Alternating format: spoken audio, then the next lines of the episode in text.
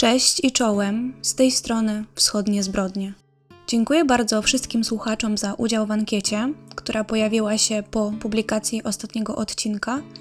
Zgodnie z jej wynikami, dzisiaj zgłębimy temat pewnej sekty, która pojawiła się na terenie Ukrainy na początku lat 90.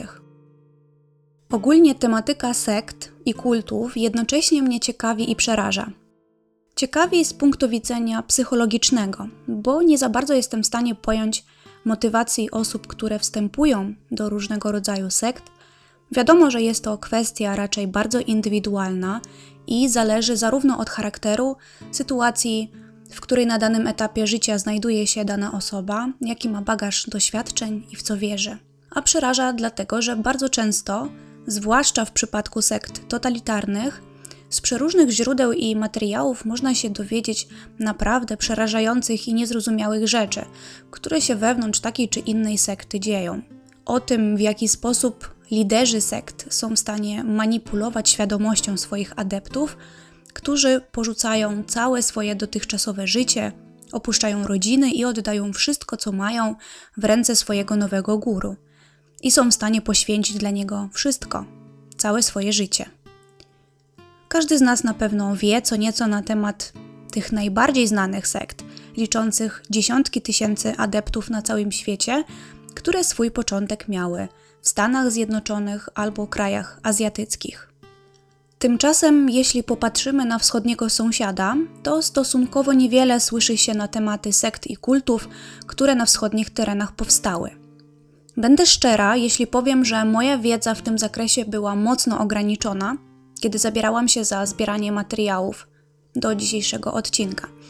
I mocno się zdziwiłam, kiedy dowiedziałam się, że pierwsze sekty zaczęły powstawać w Imperium Rosyjskim już w XVIII wieku za cara Piotra I. Powodem ku temu był poniekąd stosunek cara do religii, czyli do prawosławia.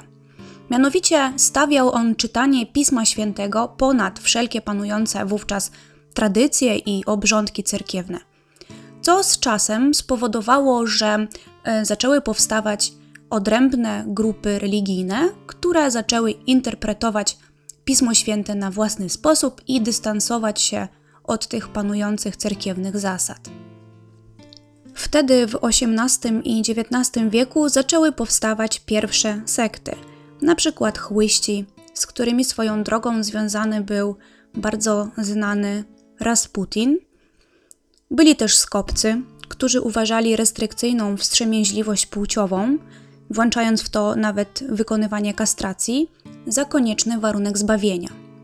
Albo sekta Mołokanów, którzy nie uznawali żadnych ikon, rezygnowali z jedzenia mięsa, a podczas postów spożywali tylko i wyłącznie krowie mleko, stąd też nazwa grupy.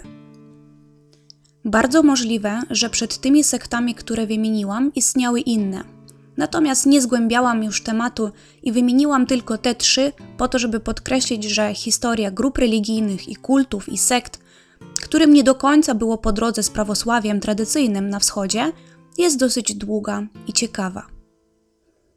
Po rewolucji, od lat 20. XX wieku, czyli od przejęcia władz przez Sowietów, zaczął się bardzo długi okres ateizmu państwowego – jako że był jednym z elementów ideologii komunistycznej. Ateizm państwowy, czyli bardzo aktywna walka władz z religijnością w narodzie i mocna propaganda antyreligijna, trwał aż do końca lat 80., więc ponad 60 lat państwo komunistyczne toczyło walkę z religijnością, uważając ją za element materializmu. Wtedy miały miejsce masowe aresztowania, prześladowanie duchowieństwa, a zaangażowani w ten proces byli członkowie NKWD i milicja. I tutaj mówimy głównie o prawosławiu, głównym wyznaniu na terenie Związku Radzieckiego i tych największych innych wyznań katolicyzmie, protestantyzmie i islamie. Chyba nie muszę mówić, że różnego rodzaju kulty, sekty, grupy religijne też nie miały wtedy łatwo. Były prześladowane tak samo, jeśli nie jeszcze surowiej. Z tego powodu większość sekt w tym czasie praktycznie przestała istnieć, a te zagraniczne nie za bardzo jeszcze miały jak się przedostać na teren ZSRR. W latach 80., pod koniec właściwie, Kiedy doszło do swojego rodzaju liberalizacji cerkwi, ateizm powoli zaczął schodzić na drugi plan. Wtedy do Związku Radzieckiego zaczęli przybywać przedstawiciele przeróżnych nowych ruchów wyznaniowych, sekt i kultów. Mówiło się coraz więcej o mistycyzmie, pseudonaukach, to się stawało coraz bardziej popularne.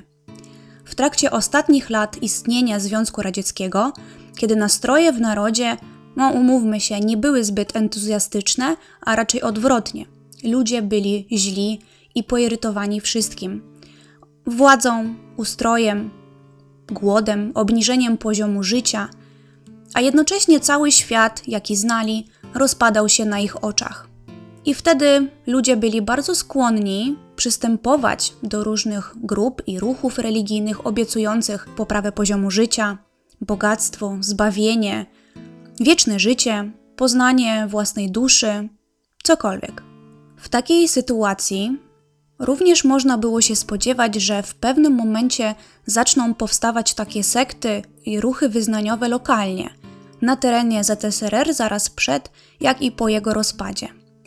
I dzisiejsza historia będzie poświęcona właśnie jednej z takich sekt, która jest uznawana wręcz za legendę lat 90., jeśli chodzi o tego typu ruchy religijne pochodzenia postsowieckiego. Tyle jeśli chodzi o wstęp, trochę przydługi, ale wydaje mi się, że trzeba było nakreślić mniej więcej, skąd to wszystko w Rosji i byłych republikach radzieckich się wzięło. Zanim przejdę do historii właściwej, chciałbym jeszcze wyjaśnić jedną rzecz. Sektę, o której dzisiaj opowiem, w dalszej części opowieści będę nazywać właśnie sektą. Dlatego, że za taką oficjalnie była ona uznawana w trakcie jej istnienia. Tak na nią mówiono, a mówię o tym dlatego, że jest pewien problem z tym nazewnictwem, przynajmniej w dzisiejszych czasach. Bo słowo sekta jest nacechowane pejoratywnie, od razu kojarzy się źle, wiadomo, więc bardzo ostrożnie powinno się go używać.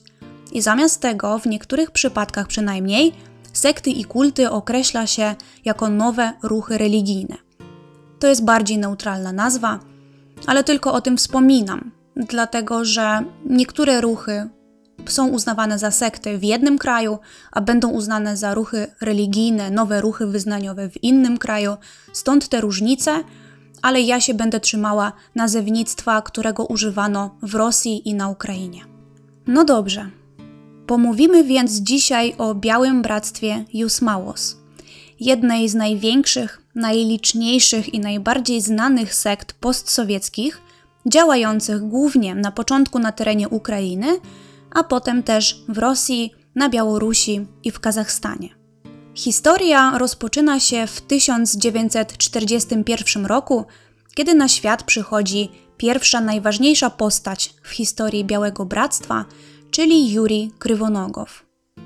Urodził się on w okręgu woronieżskim w Rosji w małej wsi.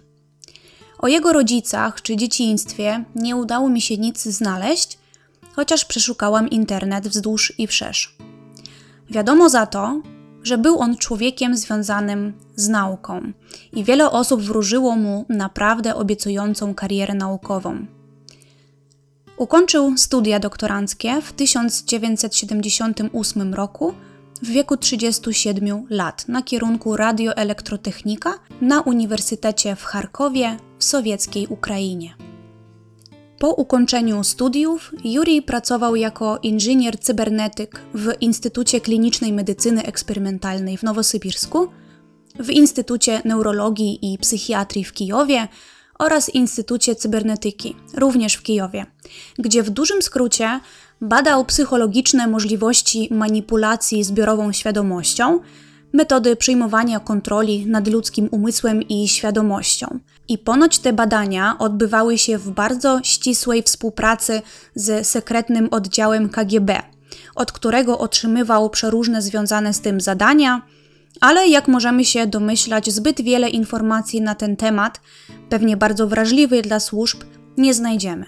W czasie trwania swojej kariery naukowej przez kolegów po fachu Juri był opisywany jako bardzo inteligentny, dążący do celu, punktualny i szczegółowy, nieco samolubny, czasami nawet agresywny i autorytarny człowiek, który raczej lubił wszędzie rządzić, tak byśmy powiedzieli. Mimo to na jego koncie jest ponad 50 prac naukowych poświęconych właśnie tematyce badań nad umysłem ludzkim, psychologii, bioenergetyki. Jego niezbyt łatwy charakter w pewnym momencie zaczął być powodem licznych konfliktów w miejscu pracy, w związku z czym w pewnym momencie niespodziewanie dla wszystkich Yuri porzucił karierę naukową i wstąpił do Międzynarodowego Towarzystwa Świadomości Kryszny, czyli prościej do ruchu Krysznaitów. Dlaczego i jak to się stało, nie do końca wiadomo, ale niektóre źródła podają, że wstąpienie do Krysznaitów miało na celu zgłębienie wiedzy na temat umysłu ludzkiego, medytacji, jogi.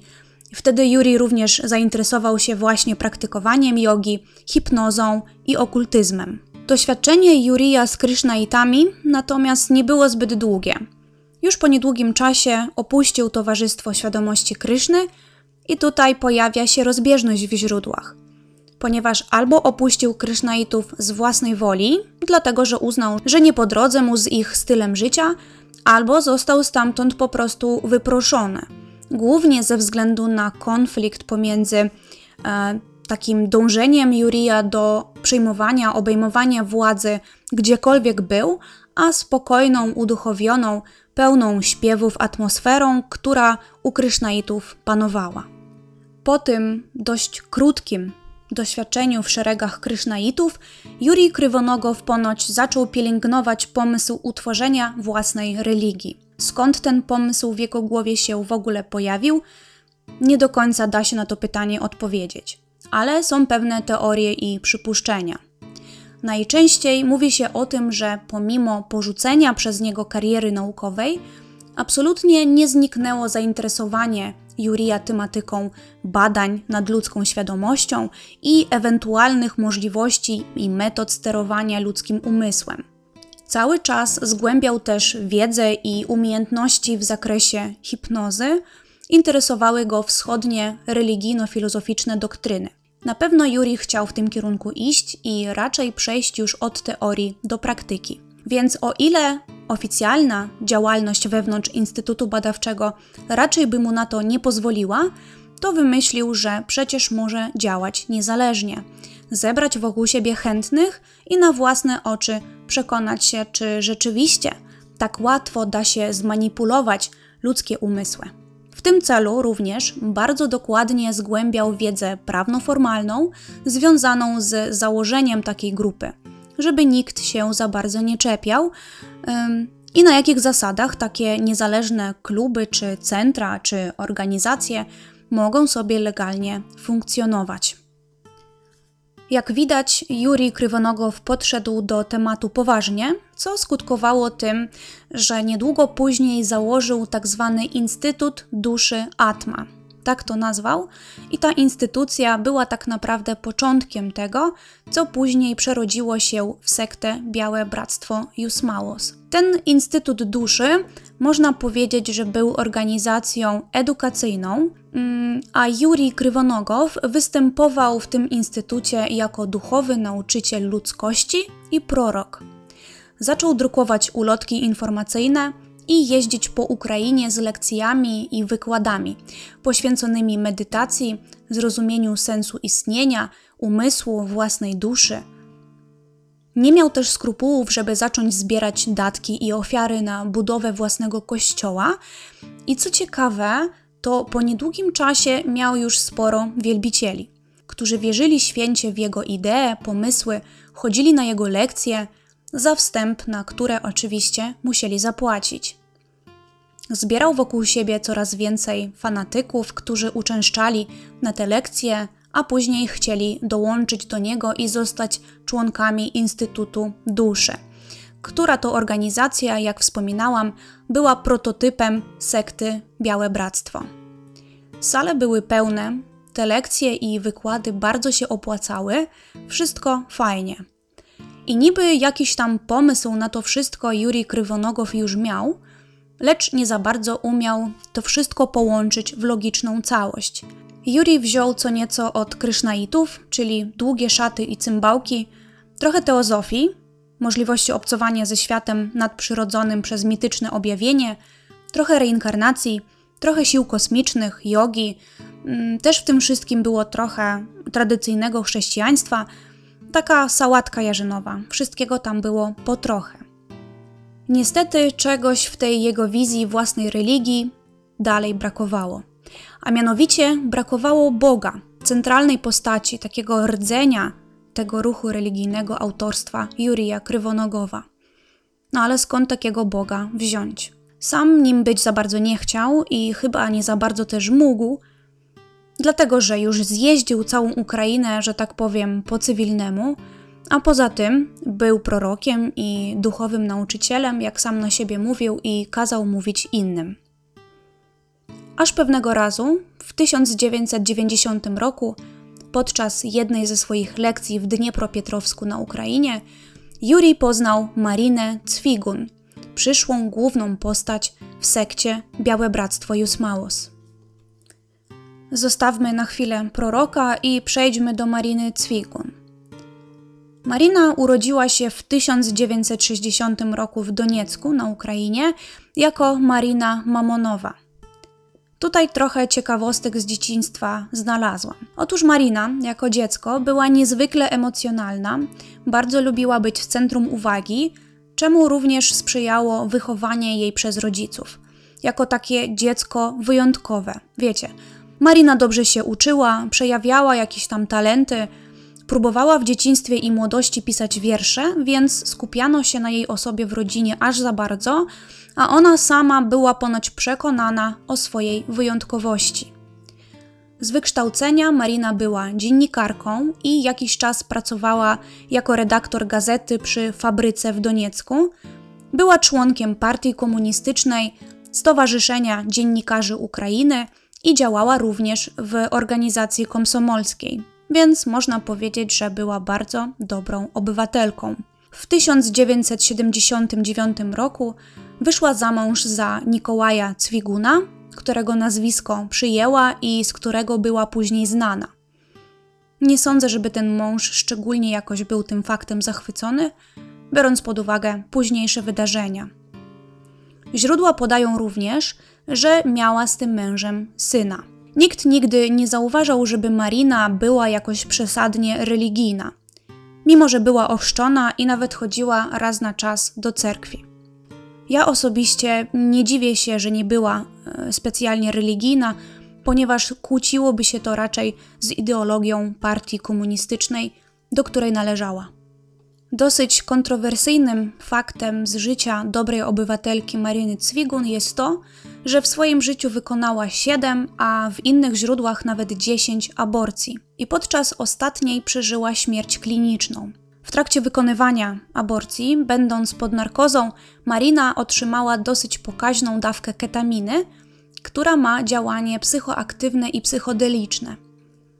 Sama Marina jednak twierdzi, że wcale nie była to śmierć kliniczna, tylko fizyczna i że nie było jej na tym świecie przez całe 3,5 godziny, a według niektórych źródeł nawet 3 dni, mm, w trakcie czego Marina spotkała się z aniołami i została przez nie zapytana, czy wierzy w Jezusa Chrystusa. Marina odpowiedziała twierdząco, i od tego momentu rozpoczął się nowy etap w życiu Mariny Cwigun, czyli jej życie duchowe. Mówiła, że otrzymała od aniołów misję do wykonania na ziemi i szczęśliwie powróciła do życia i przebudziła się z tej śmierci klinicznej. Od tego czasu Marina zmieniła się nie do poznania zaczęła gorliwie się modlić, wzywać innych do nawrócenia, miewała przeróżne, straszne wizje apokaliptyczne i wierzyła w zbawienie poprzez ciągłe modlenie się. Czuła, że musi spełnić tę misję, nawracając właśnie innych na wiarę w Boga. Więc możemy powiedzieć, że to doświadczenie ze śmiercią kliniczną, które naprawdę musiało być straszne, nie twierdzę, że nie, ale bardzo mocno wpłynęło na osobowość Mariny Cwigun. Niektóre źródła również podają, że wtedy ucierpiało jej zdrowie psychiczne. Nigdy nie była diagnozowana w tym kierunku, ale w dalszej opowieści zobaczymy, że było wiele przesłanek ku temu, że dobry psychiatra być może miałby tutaj sporo roboty. Marina rozstała się z mężem, porzuciła syna, dom rodzinny i wyjechała z miasta. W bliżej nieokreślonych okolicznościach, dokładnie w roku 90, trafiła na informacje o lekcjach poznania siebie, lekcje medytacji i bioenergetyki udzielanych przez proroka Jurija Krywonogowa. Swoją drogą trudno jest dokładnie opowiedzieć o czym Juri na tych lekcjach mówił, ale podam kilka przykładów. Mm, prowadził lekcje z ekstrasensoryki, jasnowidzenia, medytacji i hipnozy, między innymi. A więc Marina pewnego dnia pojawiła się na jednej z takich lekcji w 90 roku, bardzo się panem Jurijem zafascynowała i już po lekcji przekazała mu kartkę, w której opisała swoje doświadczenie kontaktu z siłami wyższymi. Jurij Krywonogow dostrzegł w Marinie tak zwany potencjał. Była oczytana, inteligentna, miała artystyczną naturę i według niego całkiem nadawała się na rolę Boga i Mesjasza w jego nowej religii. Ponoć wtedy również dosyć ważną rolę odegrał wiek Mariny, bo w momencie poznania Jurija miała równo 30 lat. A że za chwilę miała zostać Mesjaszem, to jej czas na ziemi miałby się skończyć dokładnie za 3 lata, co byłoby tożsame z wiekiem Chrystusa na ziemi. I zgadzałoby się z jego scenariuszem apokaliptycznym. Juri i Marina mm, bardzo szybko znaleźli wspólny język. Krywonogow od razu przekonał ją o jej wyjątkowości, jak również wyjątkowości jej doświadczenia przeżytego podczas śmierci klinicznej. Oczywiście jak najbardziej wierzył w jej wizję spełnienia misji na Ziemi, przynajmniej tak twierdził. Marina o tej misji wciąż powtarzała i skończyło się to tym, że tak dobrze się dogadywali, że w 90 roku się pobrali. Marina zatrudniła się w Instytucie Duszy, a Juri został jej nauczycielem. Uczył ją m.in. głosić kazania, występować przed publicznością, a ona z kolei, wykorzystując swoje doświadczenie dziennikarskie, pomagała mężowi w tworzeniu nowych lekcji i pisała artykuły do gazet czy ulotek publikowanych przez Instytut Duszy. Jurij Krywonogow na dobre utrwalił w Marinie przekonanie, że jest ona matką świata, namiestnikiem Boga na ziemi, który powrócił, żeby za trzy lata umrzeć i zmartwychwstać. Serio. A Marina podchwyciła temat i od tego czasu na każdą prośbę jej byłego męża czy syna, żeby powróciła jednak do rodziny, odpowiadała stanowczą odmową i twierdziła, że ani dnia już nie będzie mogła przeżyć bez swojego nauczyciela. Niedługo później Marina i Yuri zebrali wokół siebie kilku największych sympatyków, zaczęli jeździć po Ukrainie z tymi lekcjami i wykładami, na których wciąż zarabiali. Zbierali wokół siebie coraz więcej ludzi, aż do momentu, kiedy Instytut Duszy musiał z powodów nie do końca znanych zostać zamknięty. Niestety szczegółów nie mam ale dokładnie wtedy oficjalnie miał miejsce początek sekty Białe Bractwo Jusmałos. Tyle jeśli chodzi o dwie główne postacie. Teraz trochę o tym, na czym polegał ten nowy ruch religijny, ten kult, jaka była hierarchia i struktura. Na początku Juri Krywonogow zmienił imię, nieoficjalnie oczywiście, i od tego momentu kazał się nazywać prorok Joan Suami albo Joan Swami, znalazłam dwie wersje. Według niego jego dusza przeszła niejednokrotną reinkarnację. Był Janem Chrzcicielem, potem Tutanchamonem, potem księciem Władimirem, potem Noem itd., tak zanim jego dusza na dobre zagościła w ciele Jurija Krywonogowa. Marina również przeszła swojego rodzaju ewolucję samoidentyfikacji. Najpierw była Matką Boską, potem Świętą Trójcą, Twórcą Wszechświata, a jej nowe imię od tego czasu brzmiało Maria Devi Christos, czyli żywe ucieleśnienie Chrystusa, a jednocześnie jego matka i żona. Swoją religię Juri i Marina nazwali Białe Bractwo Jusmałos, skąd ta nazwa – być może kojarzy Wam się to z ruchem religijnym Wielkie Białe Bractwo, które powstało w Bułgarii na początku XX wieku. Nazwa owszem bardzo podobna, ale na tym podobieństwa się kończą. te dwa kulty nie mają ze sobą nic wspólnego. Być może Yuri i Marina tylko sobie zapożyczyli nazwę, ale żeby dodać oryginalności, dodali jeszcze do niego wyraz Jusmałos. No ale czym z kolei jest ten Jusmałos? Otóż jest to skrót, który czyta się w ten sposób. Jus pochodzi od Joan wami, czyli od nowego imienia Jurija Krywonogowa, ma od Maria Devi i los od greckiego logos, czyli słowo. Swoją ideę zbudowali na tak zwanym programie ratowania świata, jak to sami nazwali. I ten program właśnie nosił nazwę Jusmałos. Oficjalnie program ratowania świata miał wystartować 1 lipca 1990 roku, kiedy to światu po raz pierwszy e, objawiła się i pokazała Maria Devi Christos, twierdząc, że jest żywym Bogiem i Mesjaszem. Program ratowania świata miał trwać 1260 dni, czyli 3,5 roku, a zakończyć się miał dokładnie 24 października 1993 roku. Kiedy to dobrze nam znany świat miał się skończyć na zawsze, cała ludzkość miała zginąć, łącznie z białymi braćmi, łącznie z Joannem Swami i Marią Devi Christos, ale oczywiście zaraz potem członkowie Białego Bractwa, których miało być dokładnie 144 tysiące, mieli się odrodzić w nowym, lepszym świecie.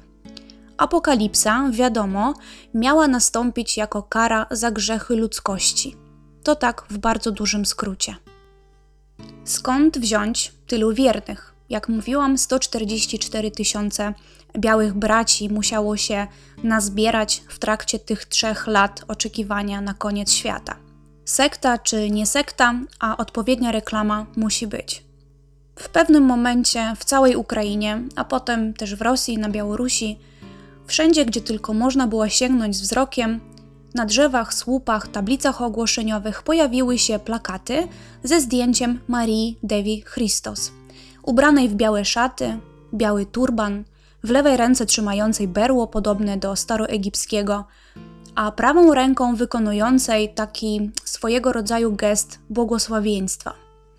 Te plakaty wzywały naród do uwierzenia w jedynego Boga, jakim jest właśnie Maria Devi, informowały o zbliżającym się końcu świata i zachęcały do dołączenia do Białego Bractwa Jusmałos, których jako jedynych czeka ratunek, który zapewni im wiara w żywego Boga Marię Devi Christos.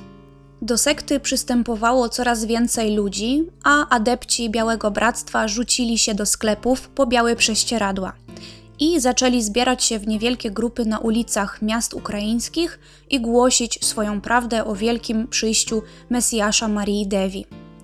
Często kazania uliczne głosił razem z nimi i sam Krywonogow i nawoływał do skorzystania z pomocnej dłoni, jaką wyciąga im Białe Bractwo.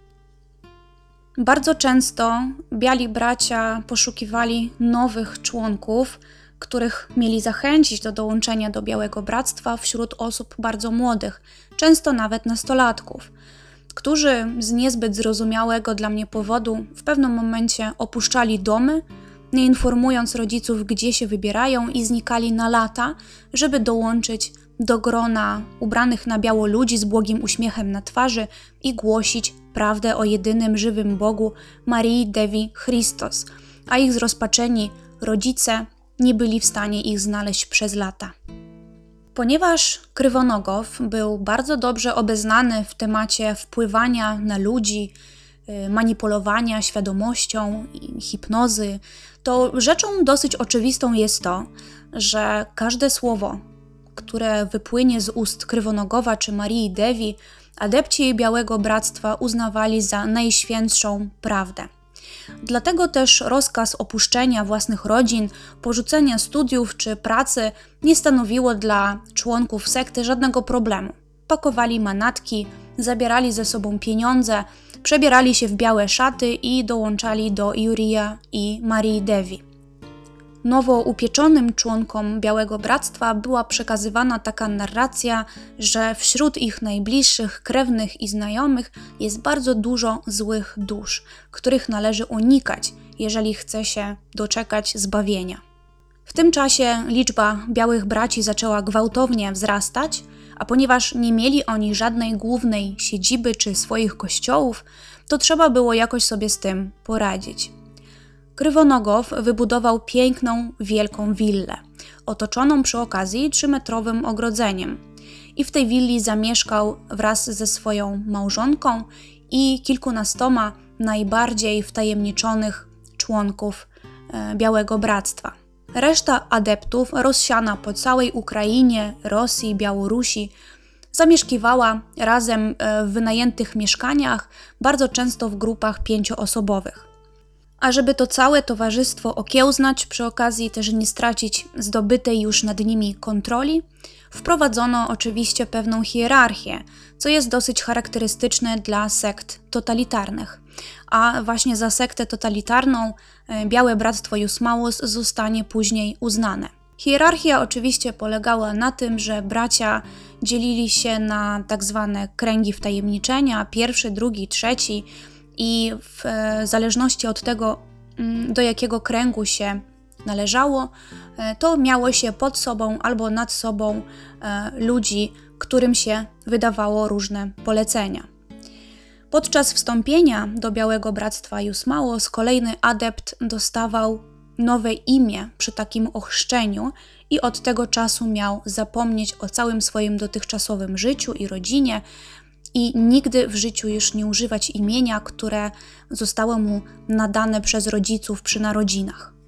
Jurij Krywonogow, który w całej tej organizacji żadnym bogiem nie był, to jednak pozostawał poniekąd jej głównym przewodniczącym i miał nieograniczoną władzę. Członkowie sekty co chwilę musieli mu się spowiadać i donosić na innych adeptów, jeżeli zostali przyuważeni na jakichś niezbyt fajnych czynnościach. Najdrobniejsze wątpliwości co do postaci Marii Devi jako Matki Świata i Mesjasza skutkowały natychmiastowym wyłączeniem z grupy. Codziennie biali bracia musieli pisać takie raporty i wysyłać te raporty do Krywonogowa. A raportować mieli ilość przeprowadzonych ulicznych kazań, rozpowszechnionych ulotek i literatury, ilość nowo zdobytych członków sekty i spisywali też tak zwaną ocenę własnych działań w ramach e, bycia częścią Białego Bractwa.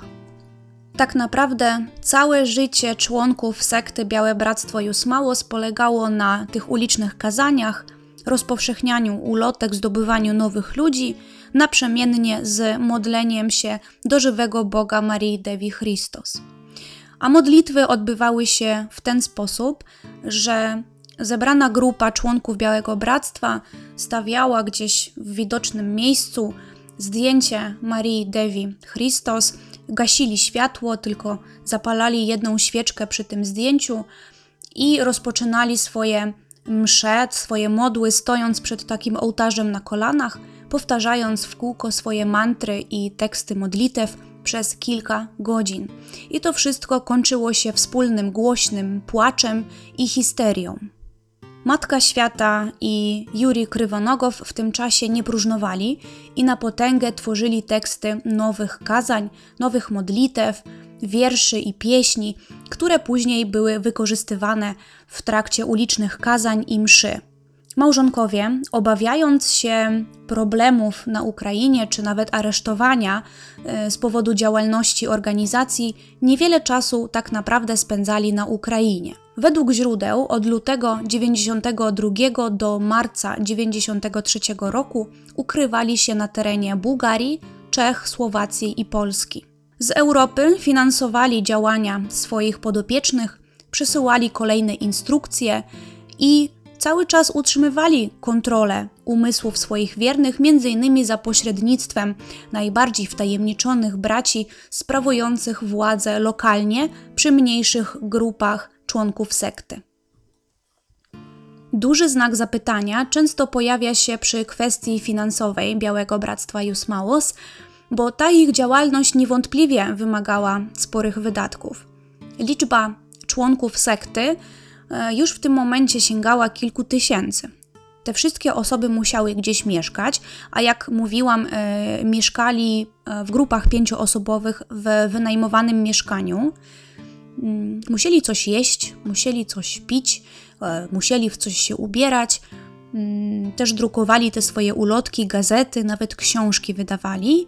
A jak pamiętamy, to Juri Krywonogow i Maria Devi pod mostem raczej nie mieszkali, tylko w ogromnej, pięknej willi. Na początku Krywonogow oczywiście zarabiał prowadząc te swoje lekcje, a w późniejszym czasie zaczęli mu dostarczać pieniądze oczywiście wierni, którzy rezygnowali z dóbr materialnych w oczekiwaniu na koniec świata i zaczęli mu przekazywać nieruchomości, przedmioty wartościowe, złoto, samochody, wszystko co mieli. Natomiast istnieją wątpliwości, czy tyle, ile miał w posiadaniu rzeczywiście Krywonogow, mogło się uzbierać tylko i wyłącznie od jego adeptów, bo dużo osób podnosi e, możliwość sfinansowania organizacji przez zagranicznego sponsora albo nawet przez KGB.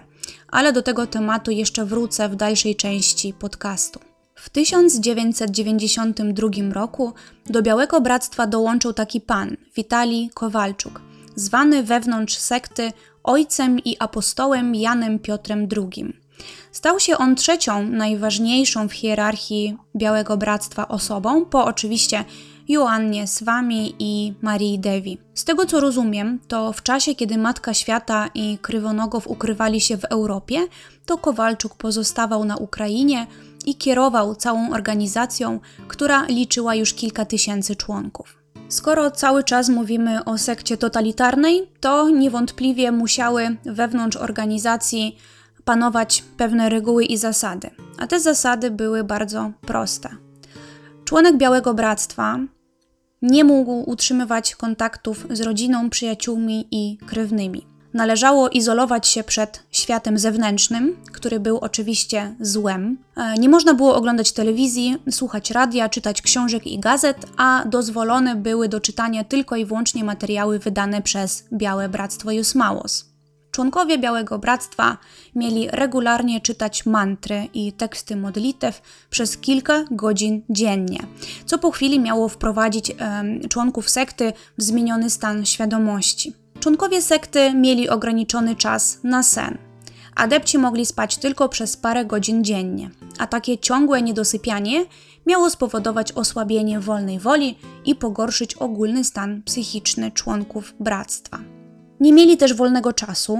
W ciągu dnia adepci mogli albo wykonywać powierzone im zadania, albo czytać modlitwy, a taka ciągła aktywność fizyczna szła w parze z regularnym modleniem się. Nic innego nie robili. No i na sam koniec restrykcyjna dieta niskobiałkowa, która obowiązywała wszystkich członków sekty. Zakazane było spożywanie produktów bogatych w białko. E, deficyt białka w organizmie, ponoć według źródeł przynajmniej, powoduje, że człowiek staje się łatwiejszy do zmanipulowania, ponieważ w mózgu dochodzi do naruszenia procesów biochemicznych. Jeśli ktoś zna się na temacie, proszę się wypowiedzieć w komentarzach. W każdym razie doprowadzić taka dieta, zwłaszcza stosowana przez dłuższy czas, może do tego, że człowiek traci możliwość prawidłowego odbierania i analizowania informacji, pogarsza się orientacja przestrzenna, traci się zdolność samodzielnego podejmowania decyzji, czyli krótko mówiąc, człowiek staje się łatwym obiektem manipulacji. W źródłach adepci Białego Bractwa bardzo często są porównywani do zombie. Nie pamiętają swojej przeszłości, zapominają o istnieniu własnych dzieci, małżonków czy przyjaciół, totalnie zrywają z dotychczasowym życiem. Albo jeśli nie są w stanie wyrzucić przeszłości z pamięci, to świadomie negują istnienie jakichkolwiek powiązań swoich ze światem zewnętrznym, uznając to wszystko za jeden wielki grzech, którego należy się pozbyć. Oczywiście jedyną rodziną dla adeptów staje się społeczność Białego Bractwa z Marią Devi i Krywonogowym na czele, a całą resztę uznają za mm, wrogów, którzy bezpośrednio zagrażają matce świata. Czas leciał i powoli zbliżał się dzień X, czyli 24 października 1993 roku, kiedy miał nastąpić koniec świata. No i im bliżej było do tego końca świata, tym bardziej członkowie Białego Bractwa zaczęli zachowywać się coraz bardziej histerycznie, a czasami wręcz agresywnie. Wdawali się w bójki, e, wchodzili do cerkwi w trakcie mszy, przerywali tę mszę, rozrabiali w środku itd. Tak Członkowie sekty coraz bardziej przeklinali niewiernych, polityków, telewizję, komputery. Jak widać, wrogów mieli wszędzie dookoła. Podczas kazań coraz częściej mówiło się o ukrzyżowaniu Marii Devi Christos i zbiorowym samobójstwie białych braci. Od sierpnia 1993 roku w ulotkach sekty pojawiły się przepowiednie zbliżających się katastrof naturalnych. Bracia wychodzili na ulice miast na Ukrainie, w Rosji, Białorusi, no i prowokowali te bójki w cerkwiach, wchodzili na ołtarze, wyzywając wiernych od czcicieli szatana. Zaczynali w cerkwi śpiewać pieśni poświęcone Marii Devi. Przy czym wcześniej e, dostali ponoć bardzo wyraźną instrukcję postępowania w razie zatrzymania przez stróżów prawa. Te instrukcje pochodziły bezpośrednio od Jurija Krywonogowa. Kazał on adeptom w momencie zatrzymania zniszczyć swoje dowody tożsamości, a w areszcie rozpocząć suchą głodówkę i nic nie mówić. Ponieważ do przeróżnych nieprzyjemnych sytuacji związanych z Białym Bractwem Jusmałos dochodziło coraz częściej, a możliwość popełnienia przez nich zbiorowego samobójstwa wcale nie wydawała się niemożliwa, milicja ukraińska przeprowadzała raz na czas takie akcje zapobiegawcze. E, członkowie Białego Bractwa byli zatrzymywani na ulicy, e, nawet za najdrobniejsze wykroczenia, a łącznie od sierpnia do listopada 1993 roku zatrzymano kilkaset członków sekty, którzy w areszcie rozpoczynali głodówkę i odmawiali jakiejkolwiek pomocy medycznej. W środkach masowego przekazu również było bardzo głośno o braciach, a ponieważ bardzo często członkami sekty stawali się osoby młode, i często niepełnoletnie, to dużą uwagę przywiązywano do nagłośnienia sprawy i uświadomienia niebezpieczeństwa, jakie może czekać młodych ludzi e, w szeregach Białego Bractwa. A jak wspominałam, najważniejszym zagrożeniem ponoć było to, że Krywonogow i Maria Devi stosowali na adeptach przeróżne sposoby kontrolowania świadomości, który zresztą tak skrupulatnie przez lata był studiowany i badany przez Krywonogowa w czasach jego działalności naukowej. A to w połączeniu pewnie z hipnozą mogło skutkować tym, że każdy rozkaz, który zostanie wydany przez Krywonogowa albo y, Marię Devi, zostanie od razu przez każdego członka sekty spełniony bez żadnego pytania. Przechodzimy teraz do punktu kulminacyjnego, czyli do długo wyczekiwanego przez 3 lata końca świata. E, data, jak pamiętacie, była wyznaczona na 24 października 1993 roku, ale z jakichś powodów ta data została przesunięta na później, na 10 listopada 1993 roku. Tego dnia, około 12 w południe, Maria Devi Christos oraz Joan Swami osobiście w towarzystwie kilkudziesięciu adeptów Białego Bractwa pojawili się na placu przy Soborze Sofijskim w Kijowie. Nie byli oni tego dnia ubrani w swoje tradycyjne białe szaty, dlatego nikt nie rozpoznał w nich członków znanej w całej Ukrainie sekty.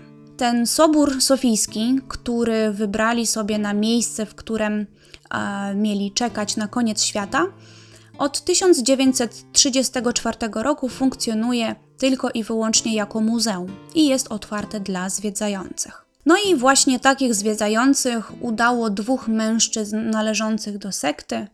Podeszli oni wtedy do ochroniarzy stojących przy wejściu, obezwładnili ich i zamknęli e, w jakimś najbliższym pomieszczeniu w środku tego soboru. Wtedy adepci Białego Bractwa wkroczyli do cerkwi, zamknęli się od środka, a małżonkowie Maria Devi i Joan Swami weszli na ołtarz. Członkowie sekty otoczyli ołtarz w kilka rzędów i zaczęli się modlić do Marii Devi Christos. Trzymając się za ręce, rozpoczęli swoją mszę. E, śpiewali pieśni ku chwale jedynego żywego Boga na ziemi, e, płacząc i kołysząc się w rytm swoich mantr i e, tekstów modlitw. Prawie każdy z obecnych wtedy przyniósł ze sobą, czy karnister może nie, ale e, jakąś butelkę z benzyną, niektórzy nawet broń. Plan był taki, że w ustalonym momencie po sygnale wszyscy obecni w cerkwi mieli oblać się benzyną i podpalić, popełniając tym samym zbiorowe samobójstwo. Znalazłam jeszcze taką ciekawą dosyć wersję tego, co miało się stać w Soborze Sofijskim. Jak wspominałam wcześniej, biali bracia święcie wierzyli, że Maria Devi powtarza los Chrystusa na ziemi i jej życie ziemskie miało się zakończyć po 33 latach w tragiczny sposób, więc najlepiej by było, gdyby zginęła ona z rąk e, niewiernych albo wrogów Białego Bractwa, czyli kogokolwiek właściwie, milicji, służb specjalnych. Niestety dla Marii Devi i Białych Braci władze Ukrainy nic takiego w planach nie mieli. Owszem, poszukiwali oni małżonków, ale raczej po to, żeby ich zatrzymać i e, postawić odpowiednie zarzuty. No i nie był to dla Białego Bractwa scenariusz idealny, no bo przecież nic tutaj spektakularnego nie ma w przyjściu końca świata w momencie wsadzenia Matki e, Świata Marii Dewi za kratki. No więc trzeba było coś kombinować.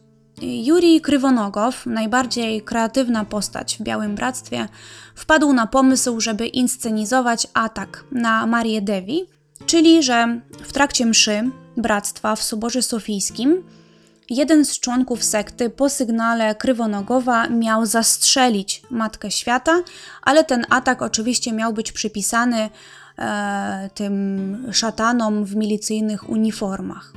Na ile to prawda, nie mam pojęcia, ale według mnie, z tego co się dowiedziałam o całym systemie panującym w Białym Bractwie, miałoby to sens. W każdym razie, ani do zabójstwa Marii Devi, ani do zbiorowego e, samobójstwa nie doszło, bo do cerkwi w pewnym momencie wkroczyli milicjanci wraz z oddziałem mobilnym specjalnego przeznaczenia i przerwali trwające tam oczekiwanie na koniec świata. Ich zadaniem było zatrzymanie wszystkich obecnych w cerkwi członków i dostarczenie ich na komendę. Białe Bractwo brało pod uwagę taką możliwość, więc natychmiast zaczęli się bronić. Rozpoczęła się ostra walka, naprawdę, pomiędzy wyznawcami Marii Dewi a stróżami prawa. Milicja użyła pałek gumowych i kajdanek, a bracia bronili się świętym słowem i gaśnicami. Oglądałam kilka nagrań ze środka soboru, tam naprawdę miała miejsce gruba akcja. Biali bracia, w tym młodzi ludzie i kobiety, a nawet osoby w podeszłym wieku, rzucali się z pięściami na milicjantów, broniąc swojego Boga, a tamci z kolei powalali ich na ziemię i tłukli pałkami. Przemoc, e, jaka miała miejsce w soborze, była naprawdę ogromna, a w tle Matka Świata cały czas mocno gestykulując i się modląc, nawoływała swoich wiernych e, do niepoddawania się siłom zła. Milicjanci mieli przewagę liczebną nad członkami sekty, więc po jakimś czasie pobici, upokorzeni członkowie Białego Bractwa Jusmałos już byli wywlekiwani z cerkwi za ręce i nogi, ciągnięci po ziemi i pakowani do wozów milicyjnych. Na placu przy Soborze Sofijskim wtedy było już e, tłumy ludzi. To byli biali bracia, którzy zjechali się z innych krajów, czy tam z całej Ukrainy, żeby e, oczekiwać przy cerkwi na przyjście końca świata. Byli też e, członkowie rodzin adeptów Białego Bractwa, którzy próbowali gdzieś tam w tłumie wypatrzeć swoich krewnych, no i zwykle gapie pewnie. Łącznie na placu w momencie kulminacyjnym było kilka tysięcy osób. Ostatecznie Maria Devi została zatrzymana, tak samo w sumie jak jej małżonek i prorok Juri Krywonogow. Nie wiem, czy w ten sposób bracia sobie wyobrażali koniec świata, ale przyznać trzeba, że całe wydarzenie było niesamowicie przerażające, pełne przemocy i agresji i w pewnym momencie oznaczało dla Białego Bractwa koniec. No dobrze, co dalej? Łącznie z żywym Bogiem i Joannem z wami, milicja zatrzymała ponad 700 członków sekty, których również umieszczono w kilku aresztach śledczych. Członek Omon, który osobiście był odpowiedzialny za dostarczenie Marii Devi na komendę, Mówił, że przez całą drogę nie przestawała się modlić ani na sekundę i twierdziła, że milicjanci, którzy są oczywiście następcami Poncjusza Piłata, muszą ją ukrzyżować. Taką miała wizję. Krywonogow usłyszał zarzut popełnienia oszustwa oraz utworzenia kultu religijnego, który zagrażał życiu i zdrowiu e, jego członkom. A Marinę Cwigun na początku nie postawiono w stan oskarżenia, e, miała być zatrzymana najpierw na trzy dni do ustalenia szczegółów, ale potem jednak usłyszała zarzuty podobne do Krywonogowa. Walka Białego Bractwa z systemem jednak nie skończyła się na zatrzymaniu małżonków, którzy swoją drogą już będąc w areszcie rozpoczęli suchą głodówkę. I według źródeł nie jedli i nie pili przez aż 7 dni. Nie wiem, czy to jest wykonalne. Ale nie tylko oni postanowili zaprzestać spożywania czegokolwiek, bo zatrzymani członkowie sekty, łącznie 60 osób, również przestali jeść i pić podczas przebywania w areszcie. I z tego, co udało mi się doczytać, wytrzymali w ten sposób na tyle długo, że część z nich musiała w pewnym momencie zostać e, hospitalizowana. Zatrzymani e, biali bracia, będąc w areszcie, nie chcieli oczywiście ujawnić swoich danych osobowych, wieku, adresu zamieszkania, e, a czy w ogóle pamiętali, to też jest duży znak zapytania. Pierwsze, co zrobili w areszcie, to powiesili na ścianie zdjęcie Marii Devi Christos i zaczęli się do niej modlić. A ponieważ nie dało się mm, jakoś w miarę szybko ustalić, kim dokładnie są ci ludzie, to śledczy byli zmuszeni po prostu rozdać im numerki, jak skazańcom. Około 150 członków Białego Bractwa pozostających na wolności w ramach protestu przeciwko aresztowaniu Marii Devi Christos również przyłączyli się do masowej głodówki. Ponoć w pewnym momencie było na tyle źle, że śledczy poprosili Marinę Cwigun dosyć stanowczo, żeby zwróciła się publicznie do wszystkich wyznawców Białego Bractwa o przerwanie głodówki. Na konferencji prasowej organizowanej przez śledczych, Marina publicznie pozwoliła swoim dzieciom, jak ich nazwała, przyjmować pokarm. Pozbawieni swojego Boga i nauczyciela, biali bracia, którzy zostali na wolności, nie przerwali swojej działalności. Wciąż chodzili po miastach, choć wtedy głównie byli skupieni w Kijowie i rozdawali ulotki zawierające rzekomo e, słowa Matki Świata, które ona przysyła prosto z aresztu śledczego. Pojawiły się również plotki mówiące o tym, że Białe Bractwo Jusmałos szykuje atak terrorystyczny i ma on y, nastąpić, ma on zostać wykonany wkrótce, o ile Marina Cwigon nie zostanie wypuszczona na wolność. Ministerstwo Zdrowia Ukrainy w odpowiedzi na masową głodówkę adeptów Białego Bractwa musiało uchwalić specjalną ustawę o przymusowym karmieniu wszystkich protestujących przeciwko zatrzymaniu pani Cwikun. A decyzja ta została podjęta po tym, jak na terenie całej Ukrainy łącznie hospitalizowano 294 osoby w stanie skrajnego wycieńczenia. Rozpoczęło się szeroko zakrojone śledztwo, które ujawniło wiele szczegółów na temat funkcjonowania Białego Bractwa, e, o tych kilkunastogodzinnych modłach, o tych zmanipulowanych ludziach. A prawdą jest też to, że przez dosyć wyalienowany styl życia białych braci niewiele było wiadomo na temat tych reguł czy zasad panujących wewnątrz organizacji. O tych zasadach Wam mówiłam wcześniej. Różne dokumenty też wykazały, że Krywonogow przez dłuższy czas przygotowywał adeptów sekty do popełnienia zbiorowego samobójstwa, a tych wyżej postawionych w hierarchii wręcz namawiał do zakończenia własnych żywotów na przeróżne sposoby. Jak to w podobnych przypadkach bywa, pojawiło się pytanie, czy liderzy sekty w ogóle są poczytalni. I o ile psychiatrzy jednocześnie stwierdzili, że Juri, główny prorok Marii Devi oraz wcześniej wspomniany przeze mnie Witali Kowalczuk jak najbardziej byli zdrowi psychicznie i mogli odpowiadać przed sądem, to jeżeli chodzi o samą Cwigun, to sytuacja się nieco skomplikowała. Zebrała się dosyć pokaźna grupa specjalistów z zakresu psychiatrii, żeby Matkę Świata zbadać. Ale problem polegał na tym, że ani na chwilę nie przestawała ona się modlić i głosić kazań, na żadne pytanie nie odpowiedziała konkretnie i szczegółowo, wręcz nie dało się z nią praktycznie rozmawiać. wróżyła śledczym i psychiatrom wieczne potępienie i karę, które ich spotka za to, że nie chcieli uwierzyć w to, że jest Mesjaszem. No i było pytanie, czy ona jest może chora psychicznie, czy to jest po prostu jedna wielka gra. Ale po wnikliwej analizie nie udało się zdiagnozować u Mariny Cwigun żadnej wyraźnej choroby psychicznej, a raczej mówiono o osobowości histrionicznej, o zachowaniach teatralnych. Można było stwierdzić, że pani Cwigun sama gdzieś tam święcie uwierzyła w swoją boską naturę, ale wciąż była w stanie odpowiadać przed sądem. Śledztwo w sprawie Białego Bractwa trwało kilka lat, dokładnie do roku 1996, kiedy cała trójka usłyszała wyroki. Marina Cwigun otrzymała 4 lata pozbawienia wolności w zakładzie poprawczym, a Krywonogow i Kowalczuk odpowiednio 7 i 6 lat pozbawienia wolności w zakładzie karnym o surowym rygorze. W trakcie procesu zachodzą pewne ważne zmiany w hierarchii Białego Bractwa. Marina Cwigun i Juri Krywonogow, którzy od lat jawili się e, swoim wiernym jako święte małżeństwo, nagle przestali się um, dogadywać i zaczęli się obwiniać nawzajem i zrzucać z siebie odpowiedzialność za całą działalność Białego Bractwa.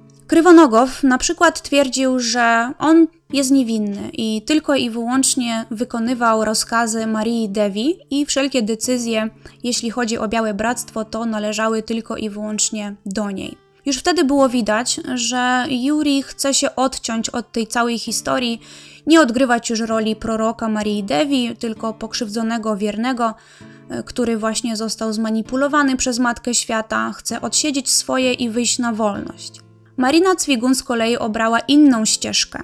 Publicznie przekleła swojego małżonka, nazywając go Judaszem i współczesnym antychrystem. Powiedziała, że jej rola na ziemi nie jest jeszcze zakończona i jest pewna, że jej wierni doczekają się jej powrotu z więzienia. Ciekawe jest, że w trakcie odbywania kary Marina Cwigun zaręczyła się z Witalijem Kowalczukiem, wybierając go na swojego nowego proroka. A swoją drogą ten Kowalczuk, z tego co wiem, to był od matki świata dużo, dużo młodszy. Marina Cwigun długo jednak w więzieniu nie posiedziała, bo wyszła na wolność już rok później, w 1997 roku, korzystając z amnestii. A chwilę później jej nowo upieczony narzeczony Kowalczuk również wyszedł na wolność. Całą karę tak naprawdę odsiedział tylko Krywonogow, wyszedł na wolność dopiero w 2000 roku. Już będąc na wolności, powiedział, że strasznie się mylił, wszystkiego proroctwa były fałszywe, strasznie przepraszał, żałował, mówił, że został zmanipulowany przez Cwigun. Odciął się zupełnie od Białego Bractwa, zmienił nazwisko i przez jakiś czas pracował w supermarkecie. Obecnie ma 79 lat, pewnie jest na emeryturze i nic więcej na jego temat nie wiadomo. Natomiast Marina Cwigun po wyjściu na wolność e, szybciutko się rozwiodła z Krywonogowym i jak możemy się spodziewać wyszła za Kowalczuka. I mimo, że od początku twierdziła, że wszystko co materialne i ziemskie jest jej obce, to jednak ślub i wesele odwalili jak należy. Z białą suknią, tortem i tańcami do rana w restauracji. A co ciekawe, to biali bracia zaczęli w pewnym momencie modlić się do zdjęcia ślubnego młodej pary, czyli to była ich taka nowa ikona. Matka Świata, już będąc wolnym człowiekiem, zajęła się odbudowywaniem Białego Bractwa jak mogła, natomiast z powodów dosyć oczywistych nie było to łatwe do zrobienia. Większość adeptów opuściła bractwo w trakcie odbywania przez Cwigun i Krywonogowa kary pozbawienia wolności. Liczba braci znacznie spadła, tak samo jak popularność sekty ogólnie, a nowi członkowie jakoś nie za bardzo chcieli się pojawiać. Cwigun podjęła nawet próbę e, zarejestrowania e, sekty jako ruchu religijnego oficjalnie pod nazwą Wielkie Białe Bractwo Jusmałos, ale jak możemy się spodziewać, otrzymała odmowę z każdego możliwego urzędu na terenie Ukrainy. Marina Cwigun natomiast była kobietą upartą, nie poddała się tak łatwo i w 2006 roku rozpoczęła nowy etap w swoim życiu. A rozpoczęła go od zmiany imienia i nazwiska i przeprowadzki do Moskwy. Obecnie nazywa się Wiktoria Preobrażeńska a ciekawostką jest, że w zapisie jej nazwiska litery R i A w środku zawsze są pisane wielkimi literami, nawiązując do egipskiego boga słońca. No i cóż, swojej misji ratowania świata nie porzuciła, ale działalność i metody nieco zmieniła. Modlitwy i kazania zamieniła na tworzenie sztuki, zaczęła malować obrazy, pisać wiersze i tworzyć nawet własną muzykę. Zajęła się ezoteryką, założyła własną stronę internetową, radio internetowe, publikuje własną gazetę i pisze artykuły, które umieszcza na swojej stronie internetowej. Link do jej strony podam w źródłach. Nie, żeby tam było coś szczególnie ciekawego, ale moją uwagę zwróciło to, jak płodną artystką jest obecnie Marina Wiktoria Cwikun-Preobrażeńska. Możecie też zerknąć, y, z tego co widziałam, strona jest też dostępna w języku angielskim. I ta strona jest dosłownie napakowana tekstem, linkami i odnośnikami. Tam można zobaczyć jej obrazy, zapisać się na lekcję czy do szkoły tańca, której jest właścicielką, poczytać wywiady z nią, sprawdzić datę i miejsce e, zbliżającej się kolejnej wystawy jej prac, ściągnąć książkę w formacie elektronicznym e, czy audiobooka jej autorstwa. Co ciekawe, wszystkie materiały na stronie wyglądają na darmowe. Nie znalazłam tam żadnego sklepu internetowego czy czegoś w tym stylu. A nawet widziałam taki zapis e, mówiący o tym, że rozpowszechnienie materiałów autorstwa Wiktorii Preobrażeńskiej jest mile widziane. Odnosi się również do najnowszych wydarzeń na świecie. Interesuje się też polityką. Przykładowo, e, Wiktoria Preobrażeńska aktywnie komentowała kryzys polityczny na Ukrainie w 2013 i 2014 roku, twierdząc, że władze na Ukrainie przejęli reptylianie, którzy za jedyny cel obrali zniszczenie świętej Rusi. Oczywiście nie mogła nie odnieść się też do sytuacji z koronawirusem. Co chwilę wrzuca na YouTube i publikuje na stronie filmiki, w których opowiada o przymusowym wszczepianiu chipów e, poprzez szczepionkę na zombowirusa, jak go nazywa. No i chyba skończę już w tym momencie wymieniać wszystkie talenta Matki Świata, bo mimo zmiany nazwiska wciąż tak o sobie mówi. Chciałabym tylko zwrócić uwagę na to, że mm, tego jest multum na tej stronie, to wszystko kosztuje, a pracując jedynie jako Mesjasz i Matka Świata, no zastanawiające jest skąd e, Marina Wiktoria bierze na to wszystko fundusze. No i ciekawe, czy część z tego nie pochodzi przypadkiem od adeptów byłego Białego Bractwa Jusmałos. No, a poza tym zmieniła też sposób ubierania się. Nie ma już e, tych białych szat, tego turbanu, e, ma teraz ciemne włosy i ubrana jest tak, jakby za chwilę miała zatańczyć taniec brzucha. Tak mi się jakoś kojarzy. I wróćmy na chwilę do tych kwestii e, finansowych, bo w trakcie tego całego śledztwa to śledczym nie udało się odpowiedzieć na najważniejsze pytanie, czyli skąd pieniądze. I to wywołało oburzenie ukraińskiej społeczności. Mm, jak wspominałam, sekta gdzieś tam zarabiała, co prawda niewiele, przy realizacji swoich ulotek, gazet, książeczek. Część dochodów pochodziła od adeptów, którzy dzielili się tam tym całym swoim majątkiem z Marią Devi i Jurijem. Natomiast według obliczeń, które podają źródła, Białe Bractwo było w posiadaniu dużo większej sumy pieniędzy, która pozwalała im na funkcjonowanie przez kilka lat, mm, a ta suma z pewnością nie mogła pochodzić od członków sekty. Stąd w gazetach i w telewizji zaczęły się pojawiać właśnie spekulacje mówiące o tym, że za funkcjonowaniem sekty mogą e, stać bardzo zamożni i wpływowi ludzie, a może nawet i służby federalne. Była taka teoria, że Białe Bractwo było projektem służb federalnych, a Krywonogow był odpowiedzialny za jego wykonanie jako naukowiec.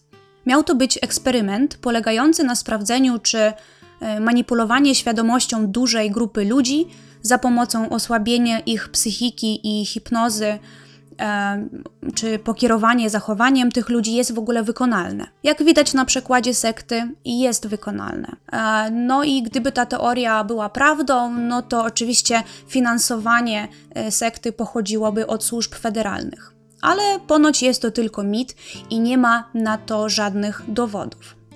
A o efektywności tych metod stosowanych w Białym Bractwie świadczyć mogą liczne zeznania osób, które przyszły tego 11 listopada 93 roku do Soboru Sofijskiego. Bo każdy z członków sekty potwierdził, że wiedział, co robi, był świadomy tego, że e, jego życie zakończy się tego dnia, ale nie myśleli o niczym innym, tylko o śmierci i późniejszym zbawieniu. Byli na to przygotowani. Według ekspertów e, proces rehabilitacji psychologicznej byłych adeptów Białego Bractwa i powrót do normalnego trybu życia może być bardzo długotrwały. Często szacuje się taki proces na dwa lata, no i nie zawsze musi zakończyć się sukcesem.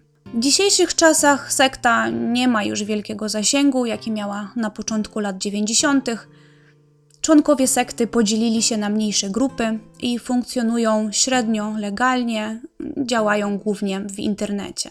Tyle mam dla Was na dzisiaj na temat Białego Bractwa Jusmałos. Mam wielką nadzieję, że udało mi się opowiedzieć w miarę ciekawie o jego historii, przywódcach i upadku, przynajmniej częściowego, ponieważ Matka Świata, jak mówiłam, nie traci zapału i po dziś dzień zapowiada koniec świata, choć w nieco mniej zorganizowany sposób, nie ma już takiej władzy i tylu wiernych dookoła.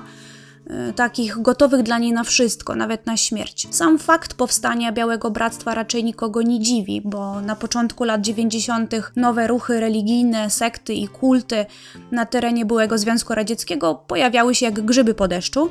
Natomiast niesamowite jest to, jak połączenie umysłów byłego naukowca o bardzo dziwnych zapędach i ambicjach oraz kobiety, która sama uwierzyła w swoją boską naturę i misję, mm, dlatego pewnie też w oczach oczach wiernych mogła być tak wiarygodna, że to doprowadziło do powstania najliczniejszej tak naprawdę totalitarnej sekty postsowieckiej, której przywódcy wzbogacali się kosztem ludzi, którym skutecznie prali mózgi, e, bardzo często e, młodych zresztą ludzi, którzy znikali ze swoich domów bez śladu.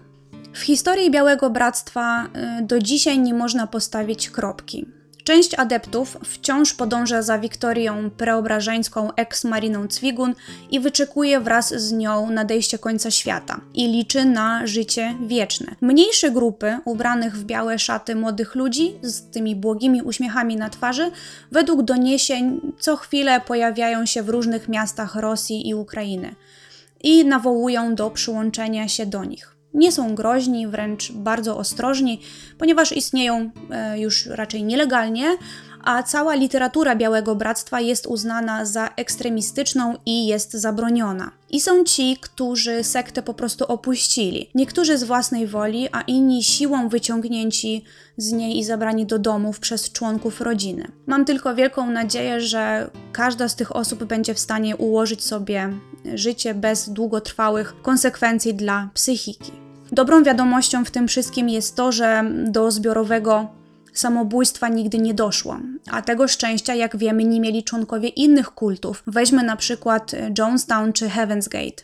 Dajcie znać w komentarzach, co sądzicie o dzisiejszej historii, czy słyszeliście wcześniej o Białym Bractwie Jusmaos? Czy waszym zdaniem Matka Świata, Marina Cwigun, rzeczywiście wierzyła w to, że jest Mesjaszem i tutaj do czynienia mamy z niezbyt zdrową psychicznie osobą?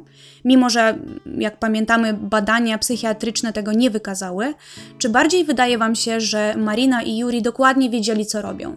Wymyślili tą całą organizację i skutecznie prali ludziom mózgi w celu po prostu zgarnięcia E, ich pieniędzy. Jestem bardzo ciekawa. Tyle na dziś. Dziękuję za wysłuchanie. Zachęcam do dołączenia do moich patronów w serwisie Patronite. Jestem wdzięczna każdemu z osobna za wsparcie mojej pracy. Jesień jest coraz bardziej odczuwalna, mnie to niesamowicie cieszy, więc mam nadzieję, że już niedługo wszyscy zawiniemy się w ciepłe koce i długimi wieczorami będziemy słuchać długich podcastów kryminalnych. Do usłyszenia до скорых встреч!